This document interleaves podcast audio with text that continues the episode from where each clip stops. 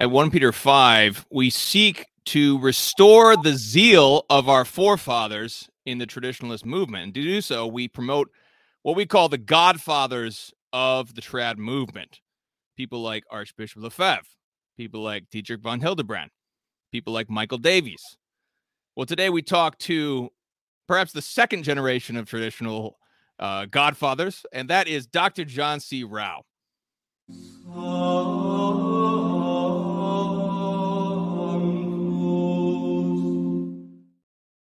Christ is risen. He is risen indeed. Happy Rogation Tide, everybody. It's Rogation Monday. Hope you're all processing around your property and you're blessing your crops. Today we have Dr. John C. Rao. Dr. Rao, it's a pleasure and an honor to speak with you once again. Well, it's a pleasure to be here. Dr. John C. Rao, if you don't know who he is, I'm sorry that you've been deprived of his work, but today we're going to remedy that. Dr. John C. Rao is the author of many books, of, of which I'm going to show you in a moment. But uh, Dr. Rao has been uh, fighting the traditionalist cause for what, two decades now? No, since 1970. Three, de- three decades, four decades. I can't do the seven, 1970, so that would be 53 years. So the year 1970. well, how old were you when the Novus Ordo was uh, promulgated upon us in this new spring? Uh, I was 18. I was 18. I mean, the changes started coming in when I was 14, uh, 1965, but the uh, the Novus Ordo as a whole, 1969. Uh, and uh, I remember being rather disgusted by it from the very beginning, and then was confirmed in that when I uh, became uh, an early member of the Roman Forum, 1970.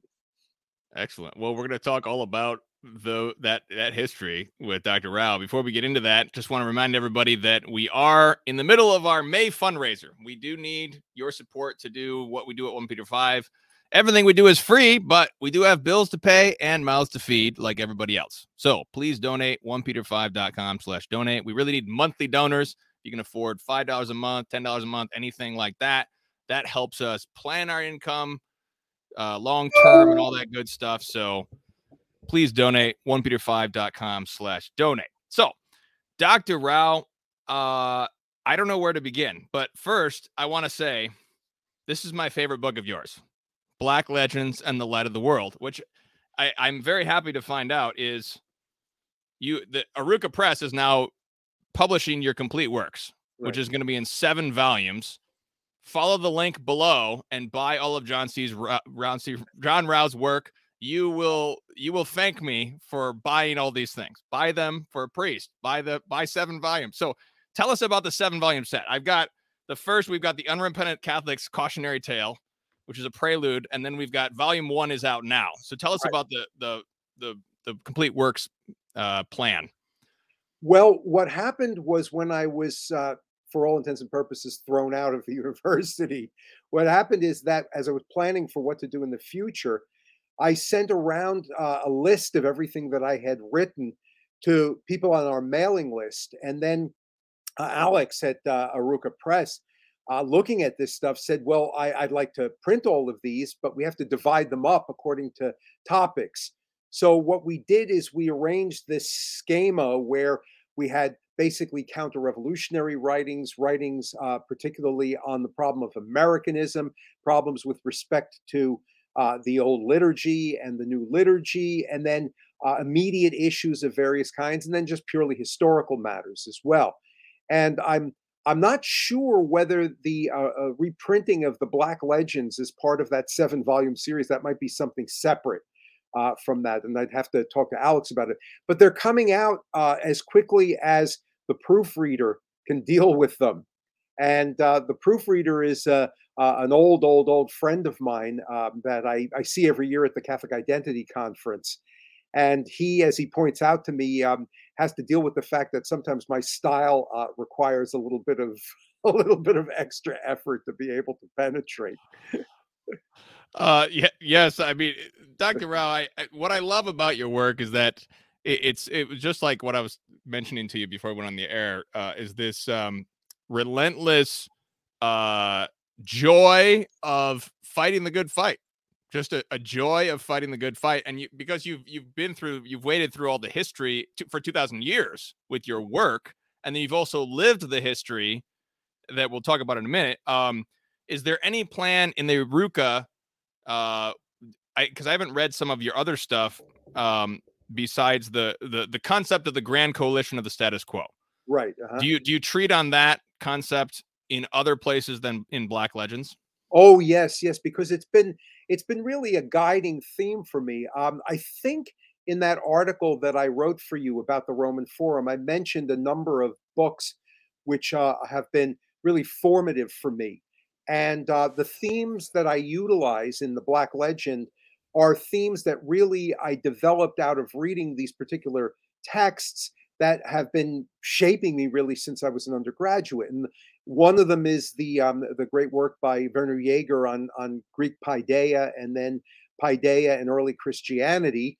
Um, and then uh, others have been uh, these works that I think I mentioned about the uh, birth of the lay spirit in the uh, in the, uh, the, the Middle Ages.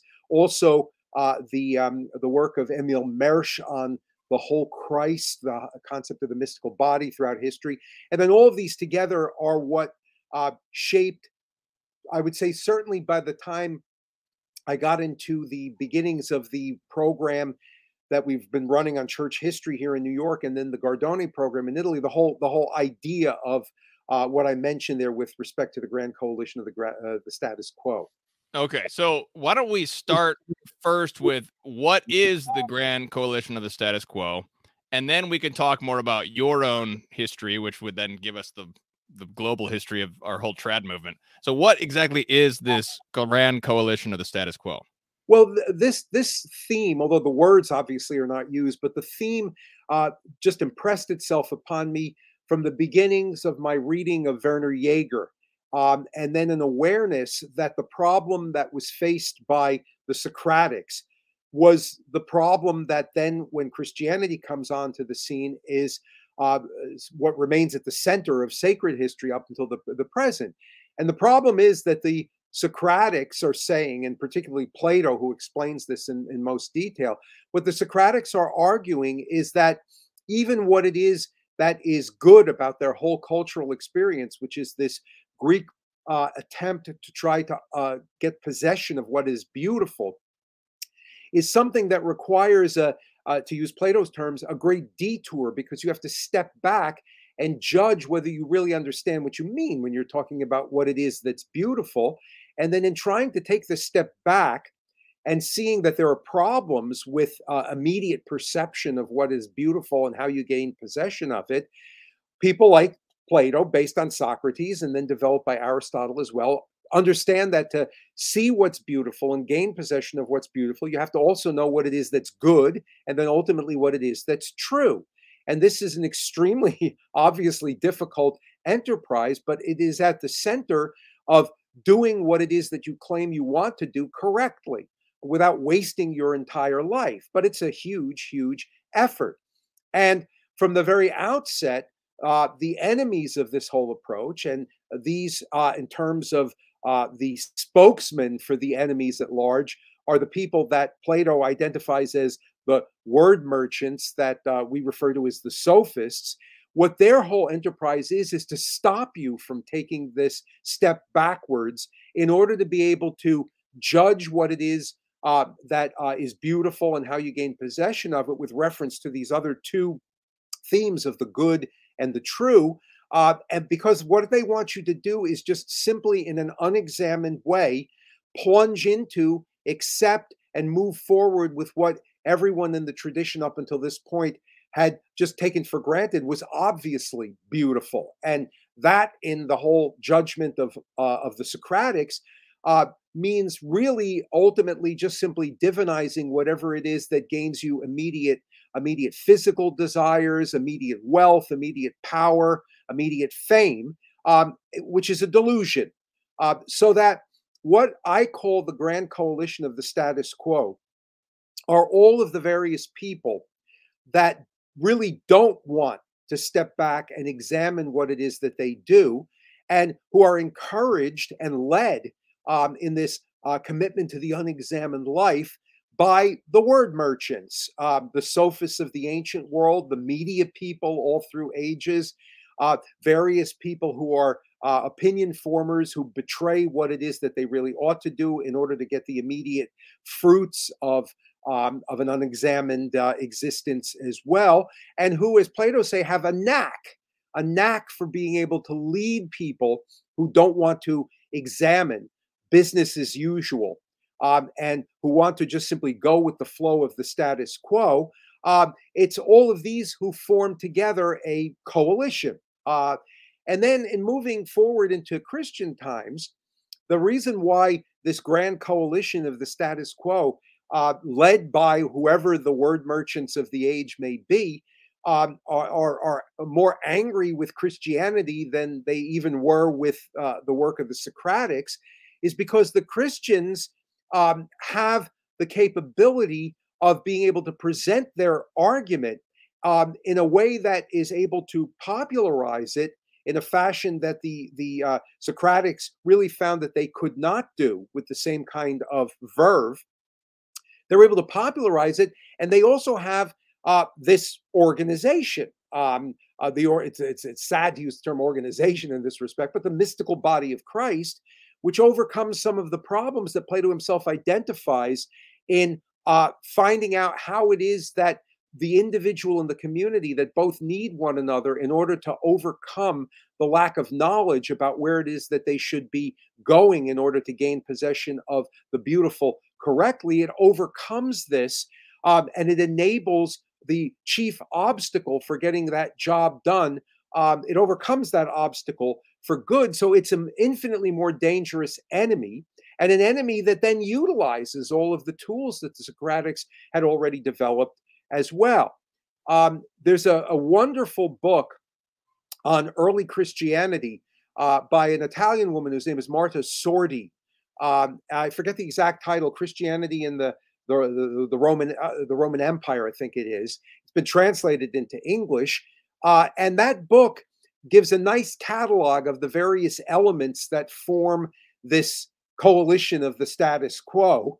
Um, and then that gets added to through the the, the ages. But um, everybody, everyone who who has ever dealt with um, the difficulties of trying to awaken people to stepping back and judging what it is that they do, it, it can add perhaps his own uh, categories of people who form part of this group. Yeah, this reminds me of of one of my friends who uh, convert to Catholicism, who who one of one of the proofs of Catholicism for him was the fact that he would look at all sorts of different sectors of society and religions that were all disagree with each other really on basic fundamentals, but they all dis- agreed on one thing, and that's that they hate the Roman Catholic Church. And, and, he, and then he thought, wow, that's you know that seems kind of uh, interesting, and it it, it, it it certainly seems that like this this historical proof that one can see that there is a grand coalition of status quo seem to indicate that there is really a fall a, a conspiracy of the fallen angels and they're just they're just right. pulling these puppets these various puppets like we've got the globalists today and we've got all sorts of different enemies within the church all these different people and the demons are just puppet the puppeteering all these different uh coalition members um so how tell us about take us back in the history tell us about um because as i was saying to you before there's um among the uh, the old guard trads like yourself, Dr. Rao, uh, Michael Matt, I was talking to him about this. Among the uh, older generation of trads that we we might we might identify the so the first generation who is already dead and gone, gone laid to the laid to rest, and then we have the the second generation, uh, people who took up people who were just coming of age like yourself when this whole thing happened, um, right. who took up that same crusade that people like Dietrich von Hildebrand were were taking up as adults and professionals when it happened. And then we have sort of the third generation, like myself, who are taking up the traditional cause now. And it does seem that the uh, younger generation is the one that's uh, the the least hopeful, if you will, uh, you know, because now we're in we're now we're in the age of traditionis custodes, and uh, oh, should I even be Roman Catholic at all? I mean, people are asking questions like this. God forbid. They're even questioning their their Catholic their faith in the Roman Catholic Church. Um, and it's very sad because people like yourself, you've already been through right. a whole lot worse, really, 1970s. So can you take us a little bit, uh, take us a little bit down memory lane and and tell us about what it was like growing up as a traditionalist, or a little bit about how did you get involved in the traditional movement? Well, I got involved. I mean, I was aware there was a problem. Um, I had always, I had grown up in a family that was always uh, politically conservative. And as a consequence, uh, you kind of instilled the idea that there was something wrong. There was something wrong the way things were going. But they uh, took church matters for granted. I mean, and even into the in, into the time of the council, you just just took the church for granted. It was there and then it did what it was supposed to do. And then when it started not doing what it was supposed to do, it was very, very difficult for people, like say from my parents' generation, to believe that there actually could be happening what was happening around you. Um, but but I would see it uh, very, very uh, clear. I saw it very clearly in any number of immediate ways. For example, uh, I, I I grew up just outside of New York City, in New Jersey, and I was in a town where uh, there was no Catholic school uh, to go to, but almost the entire population was Catholic.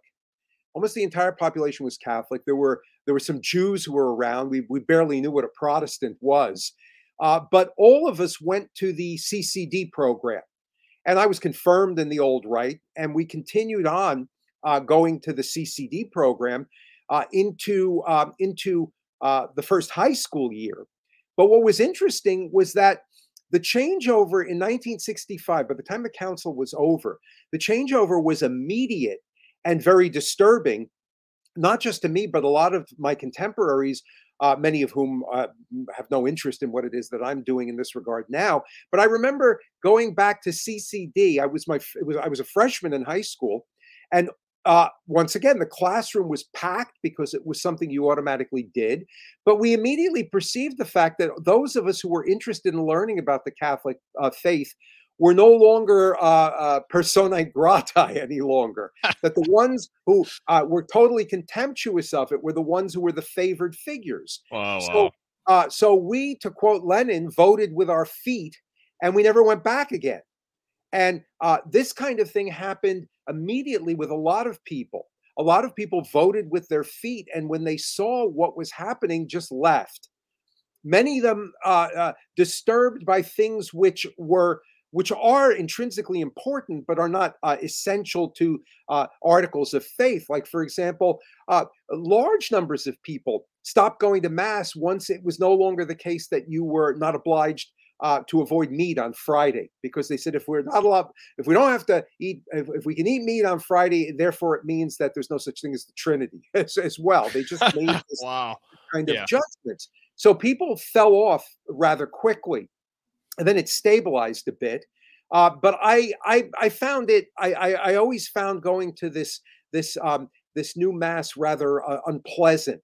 And then when I started as an undergraduate, I was lucky enough uh, to run into uh, two people uh, quite different in character, but both of whom ended up confirming my uh, or or leading me down the path to the traditionalist movement. One of them was my history teacher, who himself was a young man at the time. He would have been 1970, uh, would have been 28, um, and uh, he had already started going to the Roman Forum, which had been formed in 1968 by von Hildebrand in order to defend Humanae Vitae, and was meeting uh, regularly at this very, very large uh, uh, hall at Fordham University in the Bronx. Uh, and uh, having a, a, monthly gathering, gathering. So he said to me, "I think you might be interested in coming to this." So I went to that meeting, uh, which was packed, and it was an eye opener. It was an eye opener because von Hildebrand um, was uh, an energetic presence uh, who needed, by the way, the help of his uh, second in command, Dr. William Marra from Fordham University, because his English would falter at times. And Marra would leap up and say, Stand aside, Dietrich, I'll handle this one. Oh, really? and describe things.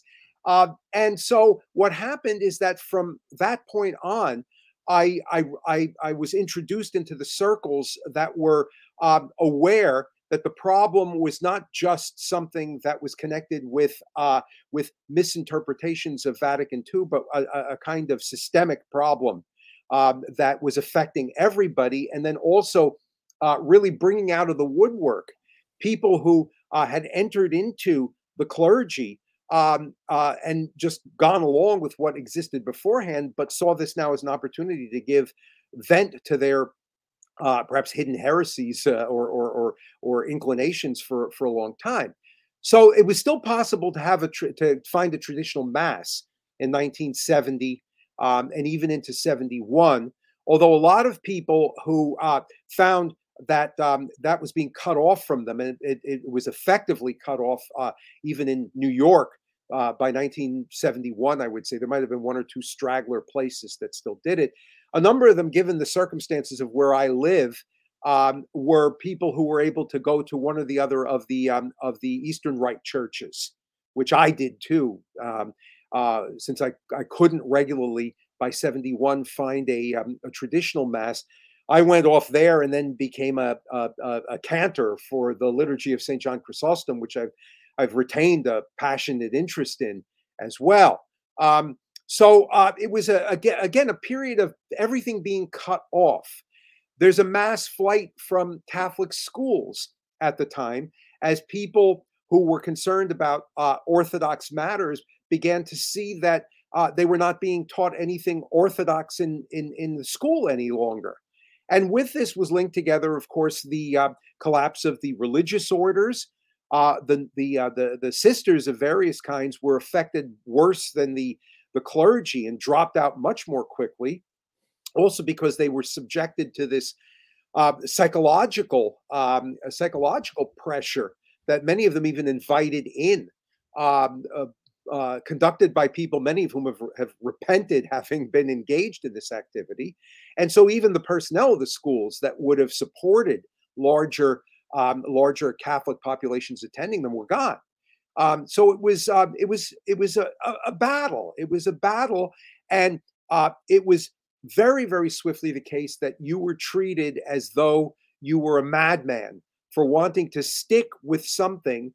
If you think of, let's say, um, 1973, when I graduated from uh, uh, from from uh, uh university with my BA, uh, 10 years ago I'd been confirmed in something that none of us who were confirmed had the faintest idea was under threat of changing. 10 years later, you were treated as a freak uh, for having any continued interest in any of these matters at all. So that's what the joy of it was like.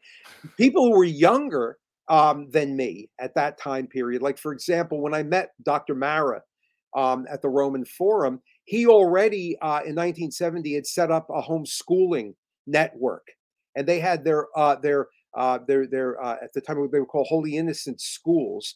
Uh, they had their little network, but the people who were going to them from Catholic families who were uh, eager to maintain the faith. Um, I, I remember that his children used to hide uh, in the uh, on the ground of the back seat of the little truck that they had in order to uh, uh, uh get by the school authorities who might be on the lookout for who were being truant in order to make their way to their uh, wow. rented rented space, which was almost invariably in a Protestant a Protestant church that allowed them to rent out the basement for their purposes. Unbelievable.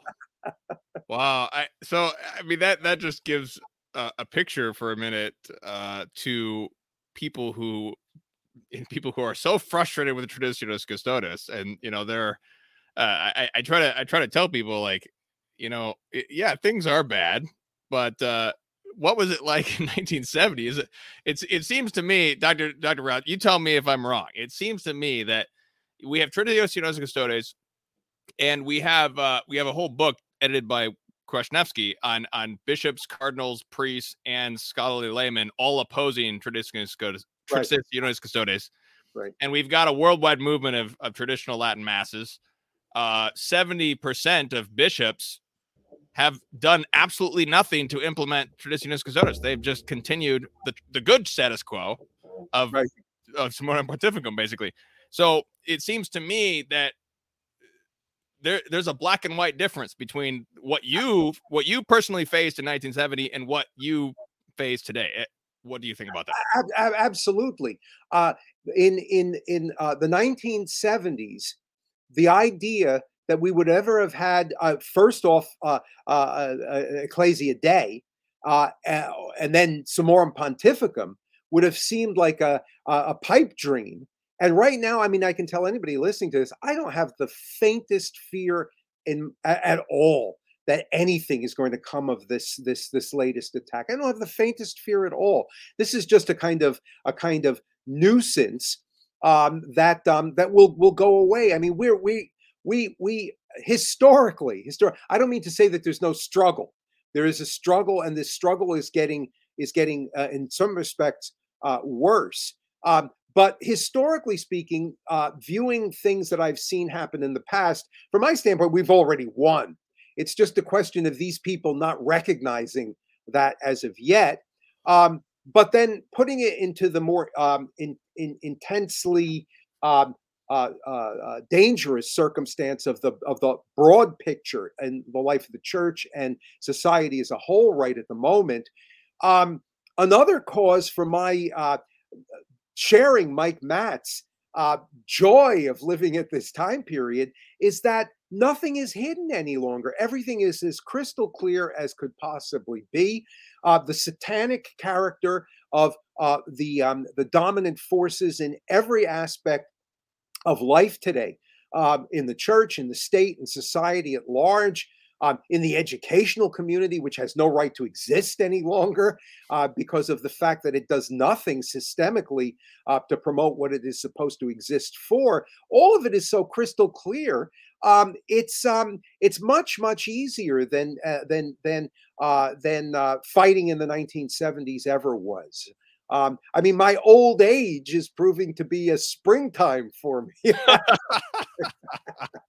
oh, I love it. So, so tell tell us about um, the what's out right now with Arouca. Let me just uh, I'm going to put this on the screen here. So here's volume one for the whole Christ. Mm-hmm. Catholic Christendom versus revolutionary disorder. You also and you, you also have this delightful Catholic cautionary t- calendar. So tell us about these these works as, as to what uh, what readers can find here. Well, I mean, the the Catholic. Let me just start off with the calendar, because uh, there was one. Uh, I'm trying to think who it was who mentioned this to me in the past, but uh, there was there was some friend of mine uh, in in in, in uh, uh, my deepest darkest path past who who reminded me that whenever you have a moment of um, of confusion as to what it is that you should be doing, you should always doodle uh, with something that you have around you just to have fun with it. And I can't even remember what the moment was where I was uh, probably a moment of, of, of of concern for the continued survival of the Roman Forum or something like that. But I was I was upset about about uh, something or other, and I couldn't get my mind wrapped around doing something academically serious. So what I did was I decided to put what I um, uh, what I, I thought was important about describing the entire growth of modernity into this rather whimsical calendar form. So what that calendar book does, it, it is whimsical, um, and a, a, lot of the um, the phrasing in there is whimsical. But what it, it does is it does pursue a serious goal, and the serious goal is from uh, January to December uh, through all of the seasons, through all of the different weeks of the year, uh, to uh, divide that all up into a discussion of how the entirety of the situation that we live in right now developed from its roots already in the Middle Ages.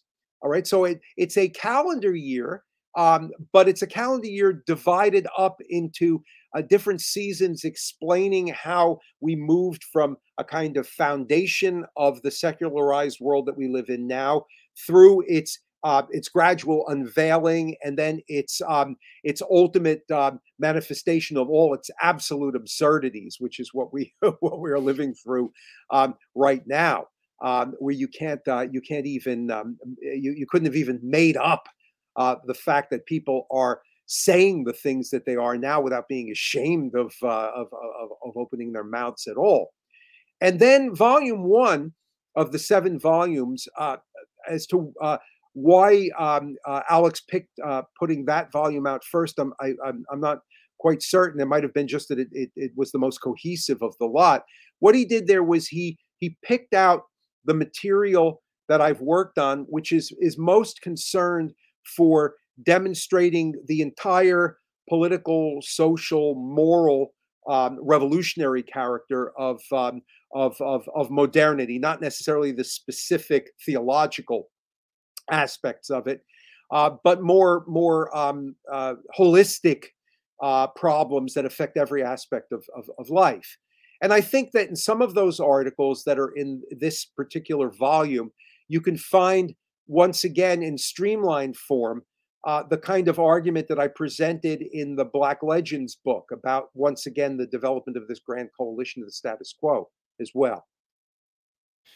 Yeah, I, and I'm glad you had uh, the Louis Veuillot uh, article because uh, as a as a layman and a publisher, I I sort of try to take my cue from Veuillot to capture some of do some of the good things that he did in, in his own time. But as well, you say, yeah, well, you are you are doing what it is. Well, thank you. Tried you by your prayers, but uh, I mean, he's a misunderstood figure, and I'm glad you oh, wrote that article.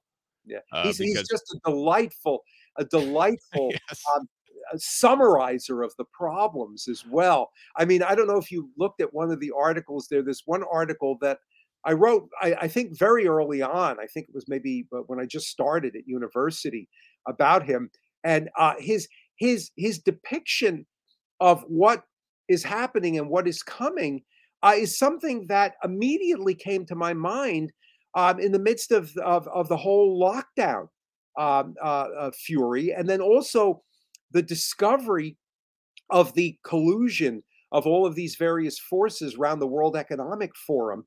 Uh, because it, it's in uh, Veuillot is one of the people. He and his his buddy from La Civiltà Cattolica, Taparelli d'Azeglio, they they are uh, the two people who um, very much influenced me early on in seeing how these elements uh, ideologically of what form the whole Marxist vision, um, and and the, um, the, the the materialist aspects of uh, the the whole uh, sort of global uh, liberal capitalist uh, vision come together to produce uh, the same revolutionary goals and collude with one another and work with one another in a way that is just you know the I's and the T's of, of this are dotted on everything at those hideous meetings in Davos every year.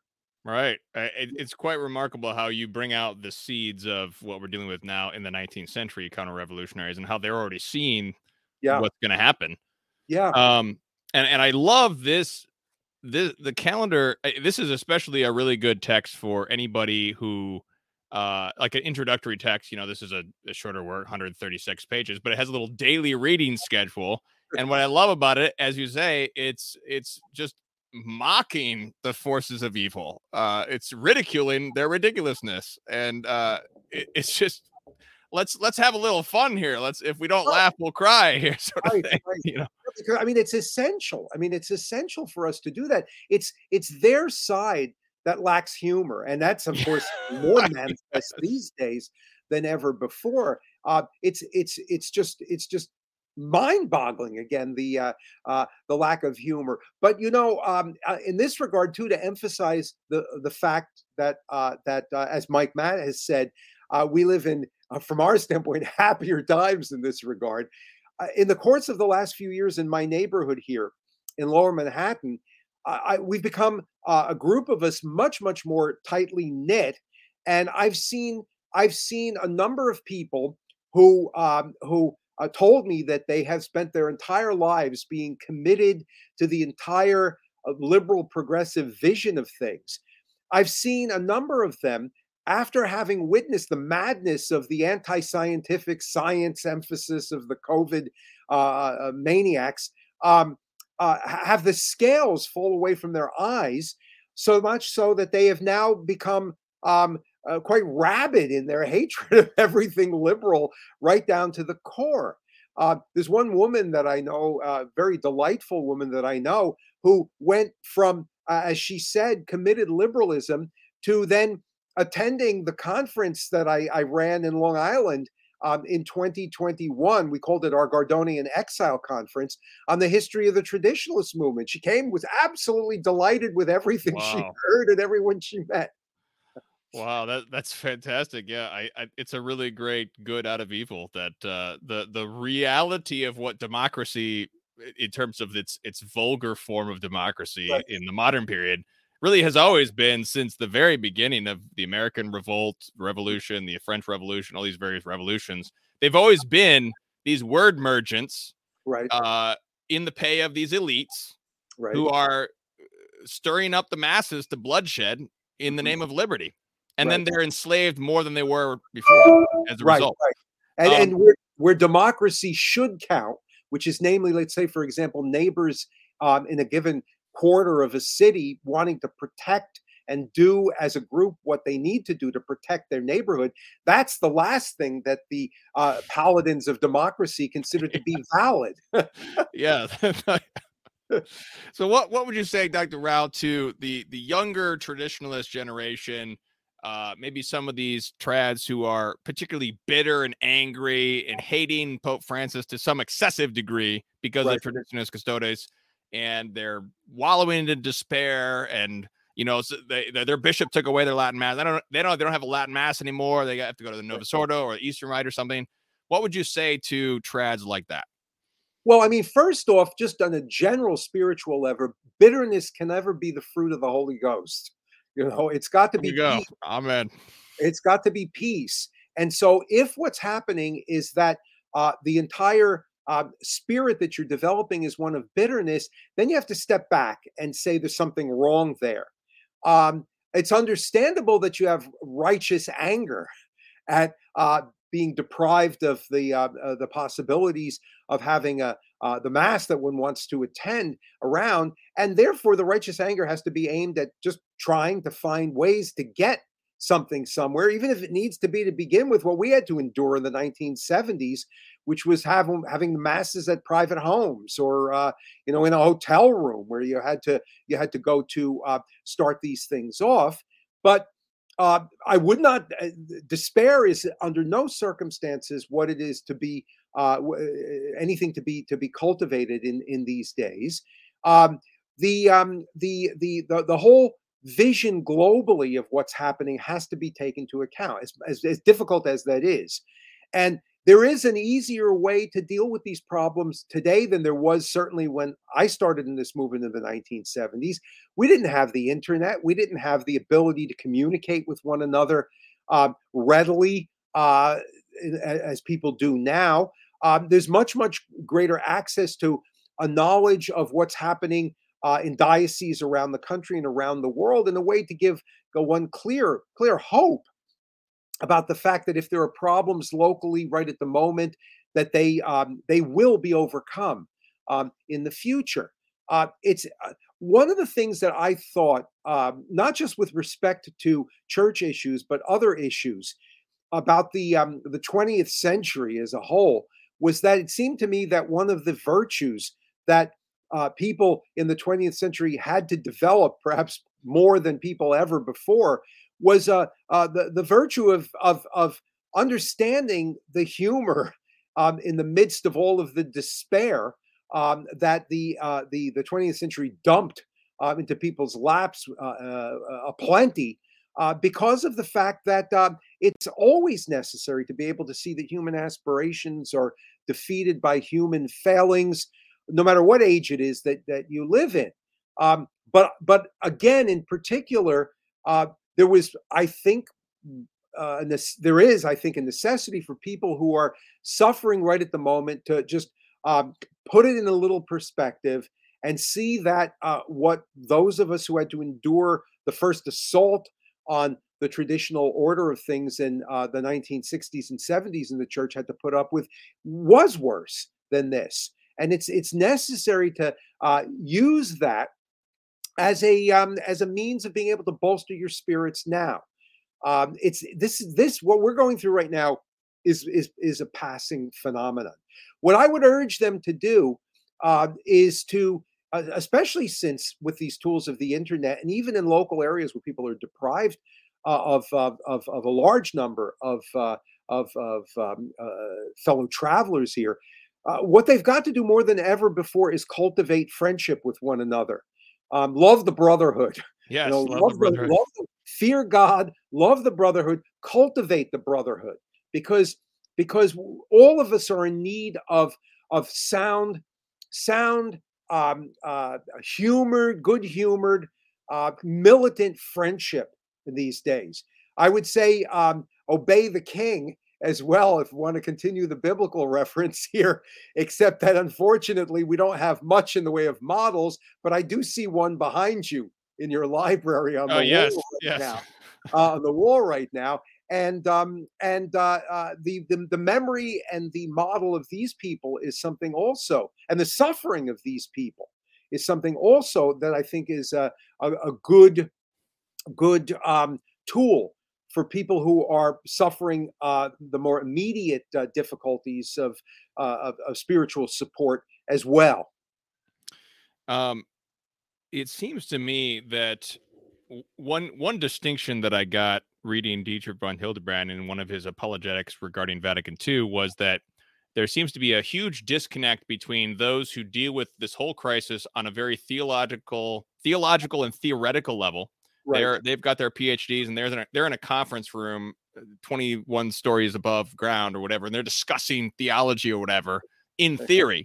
Right. And then there's a whole nother historical reality in terms of what's happening on the parish level, what's happening with the liturgy on the parish level, and it seems to me uh, people you know people can talk about oh vatican ii is theologically correct on this exact point or whatever but when when the rubber meets the road you have the hotshot jesuit who comes into town and quotes vatican ii and, and empties out the church and i think this right. is in particularly true when we talk about archbishop lefebvre because people criticize archbishop lefebvre and his society for breaking a bunch of ecclesiastical rules Mm-hmm. And as Catholics, we certainly care about ecclesiastical order, and there should be order. And this is serious, you know, as you, you know, we should have a hierarchy and all this.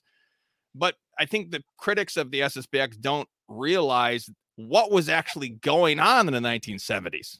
What right. kind of insane nonsense was going on with sacramental validity or not? All, right. all sorts of liturgical abuse. We hear about liturgical abuses, but what I've heard about what was going on in the 70s is even worse than what we deal with so, oh. can, can, you speak at all to that kind of distinction? People who are oh, kind yeah. of they just don't understand the history of what was actually happening, which you lived through.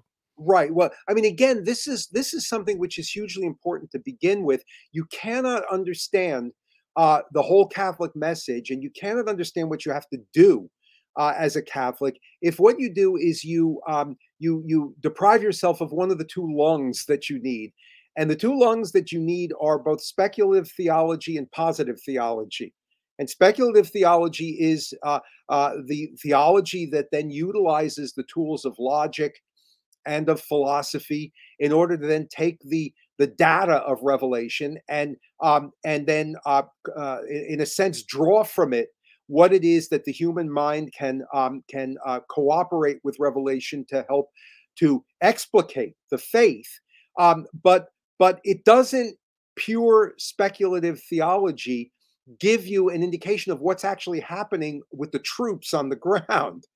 And positive theology, in addition to involving just the um, the actual data of um, of uh, of scripture, let's say the written data of scripture, is what comes from the whole tradition, the whole tradition, which you understand by looking at the whole history of the church by looking at the councils, by looking at what it is that people have done, the battles that they've had to fight in order to try to define doctrine, um, maintain a commitment to orthodoxy through the ages, defend the church uh, from from its enemies, and um, it's it's one thing. Let's say, for example, to plunge into a particular era era and say, "Oh, look, they're saying all the right things."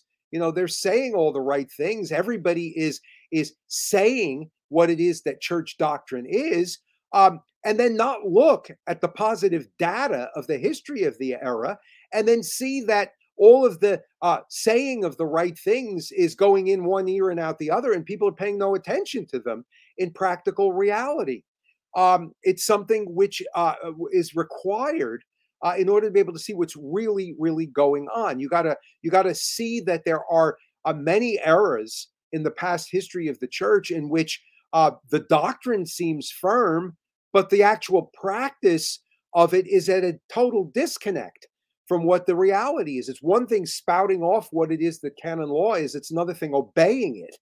Um, and um, and any look at history will demonstrate that there's often wide, wide gaps between what the reality is in terms of practice and then the um, uh, the, the the formal statements of things. Then, if you take it to the immediate uh, present, and then I'll give you a couple of examples of what really happened um, at the moment. Um, just to take a, a, a secular matter, I mean, if you tried to understand what was happening in the Soviet Union in the 1930s and the 1940s and the 1950s by reading the Stalin Constitution of the 1930s, you'd have no idea what was going on. I mean, there's wonderful freedoms everywhere. So, so what's world, utopia. Yeah, so you could have somebody go off to the gulag and read the passages of the Stalin Constitution and say, "You see, you live in a model society." And yet, what's happening is that you're uh, you're you're you're you're being tortured. All right, and it's the same thing with Vatican II. I mean, to quote a, a very good friend of mine um, from the SSPX, he's always telling people that he's happy to have a public debate uh, with them over who actually pays attention to more of Vatican II. Uh, because uh, if you look at the documents of Vatican II, pure documents, um, you can you can agree with most everything. There are gaps. That's where the problem comes in because when you see what's said compared to what was said before or how it's said, then you've got difficulties that emerge. Uh, but but in terms of what's said, I mean, there's a vast amount that um, that is um, that is that is perfectly acceptable. It reminds me, I'm just giving these lectures on the last year on, on the years of Pope Benedict, and uh, at the time of Pope Benedict's trip to Germany in 2011, um, there's a um, there's a statement that's made by all of these uh, all of these uh, theologians in Germany uh, underneath the heading "We will remain silent no longer." And I think Benedict said, "When did they ever remain silent?" They're talking about people, but they talk about you know the fact that the council has been derailed, but they're in disagreement with almost everything that the council said that that is in in any kind of union with past past tradition. The reality has been utilizing the gaps in Vatican II uh, or the manner in which the, uh, the, the teachings are presented to, de- to destroy um, the faith, which is what the goal of a number of the people who were involved in in, in the whole picture to begin with uh, were interested in anyway.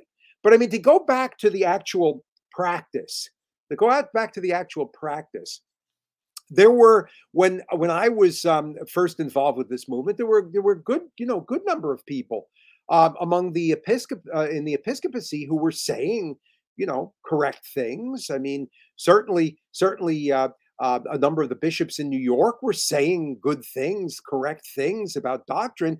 But meanwhile, all of the underlings were destroying everything around them, destroying right. everything around them. And um, uh, when I was, uh, I, I, remember when I first discovered the real problem, and this was even before I got involved with the traditionalist movement. This is in the, the late 60s. I remember the first thing that I would find is I would I'd go, go to confession, right? I'll just give you a few examples. I go to confession and I'd walk into the confessional and uh, I'd say things, and then the priest would tell me, Well, that's not a sin any longer. What you've just confessed is not a sin any longer.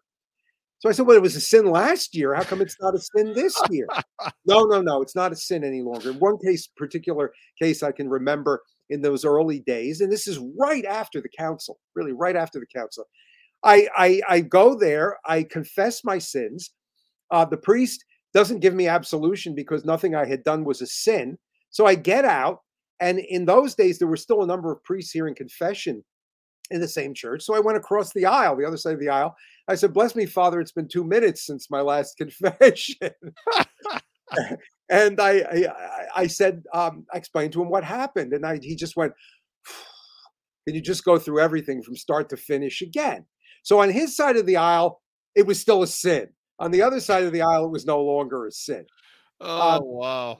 I remember going, I mean, confession was the worst. That was the worst in those days, in the late 60s and the early 70s. Uh, I remember going to uh, this one uh, confession. Uh, it, it, was an evening confession time, and was the it was in the winter, so it was dark. And I went into this rather dark church, and walked into the confessional and realized because there still were confessionals at that time, there was no grill and there was just this face lit up that I had to endure of the priest there. And I remember the image that came into my mind was the the ghostly figure in the film The Seventh Seal, the the sort of uh, devilish figure who was there, and he looked at me and said, "It is good that we are here." And I thought it's oh. not good that we are here at all. And in this particular church, this particular church was a very with it, renewed church, oh, and one of their signs of renewal was to pull the central pillar out of the entrance of the main door to the church at Easter so that the priest could drive a Volkswagen into the church, from which he was shouting, Renew, renew, renew. And it was a new Volkswagen. So that's why. Oh, was, wow. I mean, that, that, thing you found, I mean, regularly, regularly. Um, I wrote a novel um, to describe all of the problems of the destruction of the world around me, uh, which is called Periphery. I have it on the internet. It's got certain sections which are a little risque because I had to describe modern phenomenon. But there's one about the problems of the church, which I think I called the chapter "The Acts of the Apostles," and it's oh, about man. all the different um, sectarian developments that took place uh, from when I was a child onwards, um, and so they're all recounted there in full detail. Oh, yeah, because this this is okay this because this is a historical problem is that we need to have a, a, a an immense historical work detailing you oh, kind of yeah. get this in um you, you, get some of this in in archbishop lefebvre's book uh, letter to confused catholics he goes through a lot of these horror stories and michael davies recounts all sorts of incidents like this okay okay and that's just is that throughout michael davies work or in, in particular trilogy, in, in oh the trilogy, trilogy, yes okay we've got that right next to blessed emperor karl right there yeah, no, he's he goes into all of the horrid detail of the hurling rosaries at you. This is ridiculous for you to pray these things any longer. Uh, hurling rosary, de- denying one doctrine after another after another um, uh, in front of you. I mean, it was it was just really hellish. The whole thing. I'm looking at uh, where can we buy Periphery? I've got I found the f- free version. You, you, can't. There is none. Oh, um, okay. It's on my website. It's on my website. And if you see it, there's a description of what it's all about at the beginning. And then it has as an illustration of where I'm going John Lennon's Imagine. Yeah, I've, I've got uh, uh, so I'll put that on the link as well. So people, if you yeah. if you want to read the novel on his website, yeah. But there. but there is a little warning about the fact that there is some risque language in parts right. of it because uh, because I was so it was a period when I was really really um, angry at everything uh, as well. Mm-hmm. Well, that's understandable. So we've got a few more minutes. Tell us about what is happening with the Roman Forum. You there's an article below you can read about what is the Reform, Roman Forum, a little bit of the history, what's happening with Gardone this year. Tell us about that. Well, Gardone this year, we've got a, a, good, solid packed house. We'll have about 70 people. I don't like to take more than that, it becomes a problem for logistic reasons. And we've got um, a fantastic array of international speakers more than ever before. And the topic that we focused on and really suggested more than anything else uh, by the the the uh, the problem of transhumanism and of posthumanism, which is at the center also of what these these these globalist madmen are doing um, in um, in Davos and the World Economic Forum. And so the topic is uh, uh is is uh, the church and paganism, old and new. Um, so we've got speakers on all different aspects of this. And what I have also, I think, on that uh, uh sheet that you're showing right now um, uh, was the initial tentative faculty. Some of the people there can't come, and there are a number of others who who are coming. Um, but it's going to be a very, very grand, grand event. The thing that is becoming difficulty. Let me get rid of. I don't know if you can see that. Uh, the thing that I um, uh, uh, I'm concerned about for the future is the entire global political and economic situation, because it is uh, becoming, you know, very, very difficult financially to have this kind of grand event um, because of the raise in prices. And for the American uh, contingent coming, that's been most reflected by the enormous raise in, in, in air costs this year. A lot of people are using points in order to be able to come. So we're all, you know, we're continuing to plan for the future. Um, and we're always a welcome presence. And by the way, here as well, there's been no difficulty utilizing the parish church for um, for uh, traditional masses. Um, and um, then in New York, we have our New York program, where I think, as we mentioned at the beginning of the talk here, we're coming to the end of 31 years of lectures on church history. And it's no longer history any longer when you reach even the period I'm dealing with now is, is more current events than anything else. But I don't even have the heart to go behind beyond 2013 in terms of a church history program. So we're going to try to uh, we're going to do something else. All right. Okay. Uh, in the future, we're going to try to do something else in the future. Uh, what it is, I don't know quite yet. I'm trying to figure it out in my own head what it might be, and it's also connected with world events because uh, because we realize that um, we we have to engage militantly in what's happening at the moment. Uh, do we have one minute more that I can explain something? Oh, certainly. Yes. Yeah. Yes, certainly. Go ahead. I, I, was just just for viewers' sake and listeners, I, I am showing on the screen right now the the entire archive of Roman Forum lectures oh, that okay. are on SoundCloud. So that'll be linked below as well. You can follow the link to this whole archive as well. Oh, wonderful! That's really good. No, I just came back from giving two lectures on um, uh, on, St. Robert Bellarmine, and um, and it, what was interesting about the lectures for me because I hadn't gone over material like this for a while is how much uh, the whole career of Robert Bellarmine reflects what we're trying to do at the Roman Forum, because he was a man as a Jesuit um, who was engaged militantly in in well his position was that of uh, uh, polemical theology uh, he was a man engaged militantly in immediate issues, but his understanding of what it is that needed to be done, and the, the understanding really of the, the the the Jesuits as a whole, at least at the time period, was that that militant engagement had to be founded on sound knowledge, and sound knowledge once again with the two lungs of the church speculative theology and positive theology of full knowledge so that one uh, knows that when he uses the word traditionalist, that it's not just a kind of banner to justify whatever it is that uh, a given person might be particularly attached to, but that it really is the full tradition of the church that you're defending. This was of concern to me when I started the whole church history program. Are we really defending the full tradition of the church or just some hobby horses that we're most focused on. And the best way for us to be able to understand this is to go through the whole tradition. So, in effect, what I decided I needed to do was to take my friends along with me on a 31 year journey through church history, the whole tradition, and have a good time with it while we were doing it, um, which we have done. And once again, we've built up a, a fine brotherhood as a result of all of this. And um, have you know linked up with um, with people who like yourself are doing this work at a, uh, on a level that we could never have dreamed of doing it when we first started uh, getting into this picture.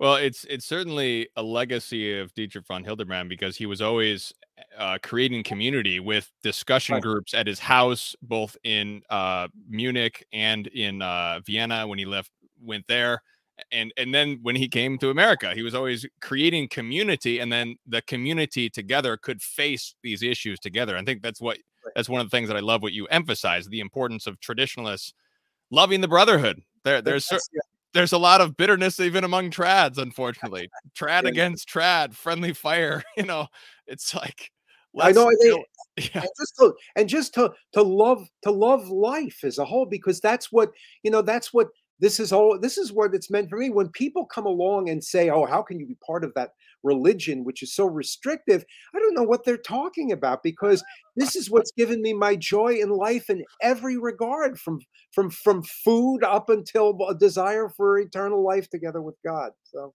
there we go. Well, that's a perfect perfect way to end this this conversation. Dr. Rao, thank you so much for your time today. Once again, everyone go buy uh, Dr. John C. Rao's books. You will not be disappointed. The, the, your your your hum, your good humor and whimsical joy is matched by your erudition. and, and your penetrating analysis, and that's a perfect combination. Something well, I, I I don't always have the good humor or the erudition, and so I, I love to learn from you, Dr. Rao. So, um, I really appreciate your time today. With that, let's let's offer everything to Our Lady.